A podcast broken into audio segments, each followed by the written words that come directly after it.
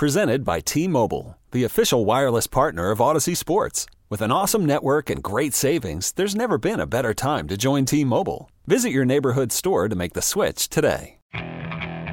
Okay, picture this. It's Friday afternoon when a thought hits you. I can waste another weekend doing the same old whatever, or I can conquer it. I can hop into my all new Hyundai Santa Fe and hit the road. Any road. The steeper, the better. Because my all new Santa Fe is available with HTRAC, all wheel drive, so I can hit the trail without a worry in the world. Heck, with three rows and best in class rear cargo space, I can pack the whole family in with all our gear.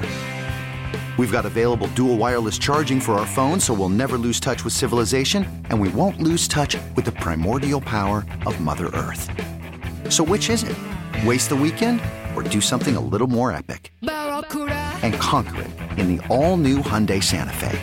Visit HyundaiUSA.com or call 562 for more details. Hyundai, there's joy in every journey. Let me say before we start the show, I had an absolute blast working with Joe. My goodness, it was an experience to say the least. I got a kick out of him for a guy that I listened to doing this exact shift when I was growing up. When I was sitting there, you know, tossing and turning after a Yankee game or sick to my stomach driving back from game six to the bloody sock with Curt Schilling. I'll never forget hearing Dog and Joe yelling and screaming, celebrating about that game.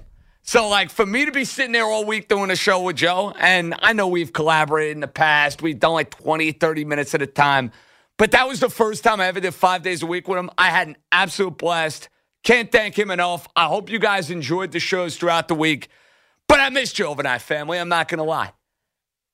My routine was thrown a little out of whack not dealing with you guys. So it will be good to be back as we have a normal week Monday through Friday.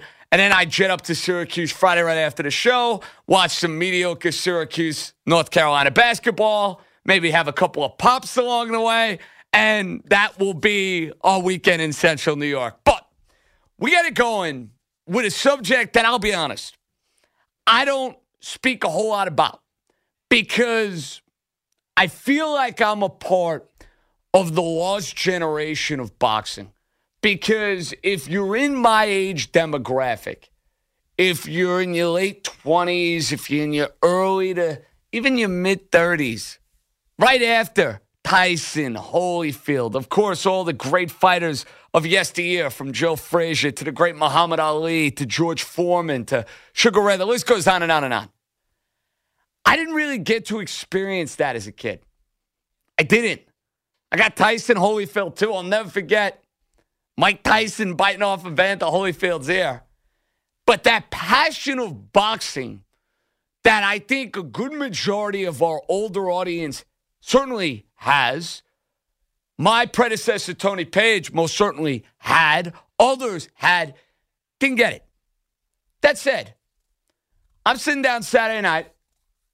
I had a christening to go to earlier in the evening, and it was around 10, 10.30 at night I got back. And getting all hyped up, getting all amped up, looking into this fight throughout the week, it was an absolute no-brainer for me. I had to order it. I had to get a sense for why Wilder Fury Part 1 was so terrific. What in the world were we going to get with Wilder Fury Part 2? Now, this comes from a guy who doesn't have the expertise in boxing that I would do in baseball, football, basketball, whatever the case may be. So as I'm sitting there and I'm watching those introductions, and I'm sitting there and I'm watching this fight, I got to admit, I really enjoyed it. Now, it was a beatdown. It was a whooping of epic proportions. My goodness, did Tyson Fury lay a smackdown on Mr. Wilder? And I don't know if it was Wilder's fighting style. Keep waiting for him to throw that big right hook. Keep waiting for him to land a heavy punch. Couldn't do it. Felt like Deontay Wilder's legs were done after the first round or two of this fight. But I got to admit, folks, as somebody who didn't know a whole lot about Tyson Fury before we went into this week, I plead the fifth on that. This is not Aaron Judge. This is not Patrick Mahomes. This is kind of out of my realm, if you will. I am now all in on Tyson Fury, the entertainer, because he could not have had a better Saturday night. First of all, he's coming out to crazy by Patsy Cline. I mean, I'm watching this fight. I'm ordering. I'm like, this guy's coming out to Patsy Cline. I was like, what, what world are we living in here? But it worked. It was perfect. He's coming out to Patsy Cline. He's getting carried off. I mean, it was as Vegas and as old school and as new school as it gets. So he had that. Then he lays the smackdown on Wilder. Love that. How about the fact that he got Tyson Fury licking Wilder, sucking his blood basically like he's the vampire in Dracula? Then the kicker. After he beats him down and basically sends Deontay Wilder after quite the beatdown back into the locker room and whatnot, he picks up the microphone and he's singing American Pie, serenading all the other Brits that are in the crowd. I felt like I needed to get out to Vegas to be a part of that party because it was unbelievable stuff. The big winner of the weekend, without a doubt, is going to be Tyson Fury. And I don't know if we're going to get round three. I don't know if we're going to get the final installment potentially of the trilogy between these two fighters. But there was no getting around the simple fact that this fight was a beatdown. This fight was not one that was going to be disputed months and months after the fact. Tyson Fury is going to let you know who was boss. Now, does Wilder go back and try to build up the reputation again? I don't know. Can Wilder get back to a point where he can take down a guy like Tyson Fury? I'm not so sure. Watching that fight, and remember, I didn't watch the first one live. I watched this one live. This was one I needed to order. This was the sort of event in the middle of February that was right there for the taking. It was as one sided as it gets.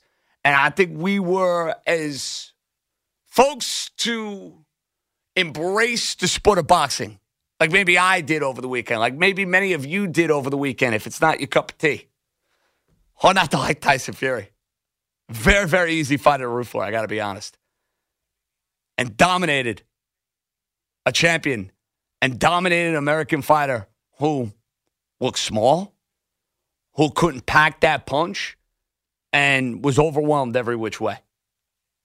So I was in the fight. I'm glad I ordered the fight. That was the question I was wondering about as I was like on the fence of do I pull the trigger on the pay per view? Do I decide to sit back, maybe crack open an ice cold beverage and sit down and watch this fight? For me, it was a wise choice. And hats off to Tyson Fury. As easy as it gets.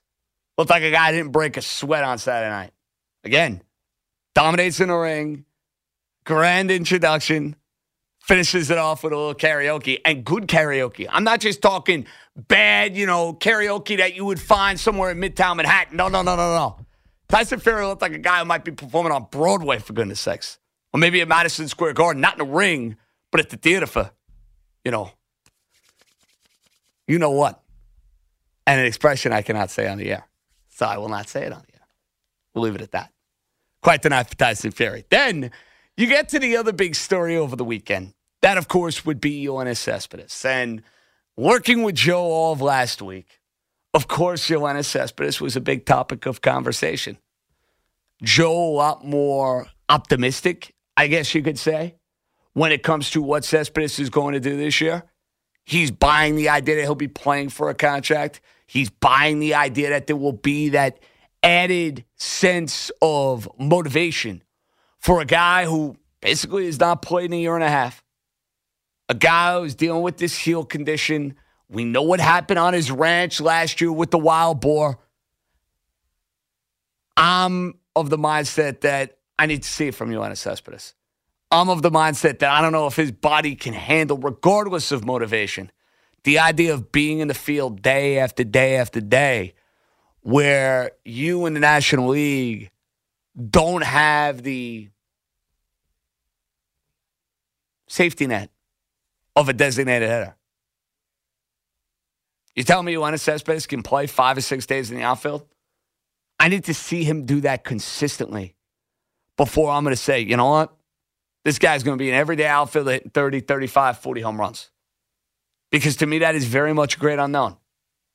Cespedes went into camp a week ago, basically of the mindset that he wasn't talking. He wasn't talking about what went on in his ranch. He wasn't talking about the 2020 season. He wasn't talking to his soul. That was his mindset a week ago.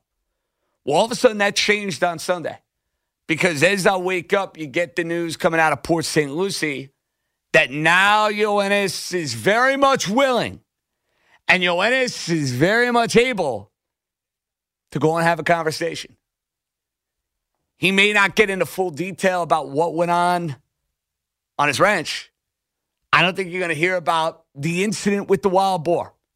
No, I don't think uh, Pumbaa, as I was telling Joe, he should bring Pumbaa for Yoenis to sign while he's down there. He's doing the shows and bring him apart and make him, you know, Yoenis' caddy and sidekick throughout the year. No, not quite.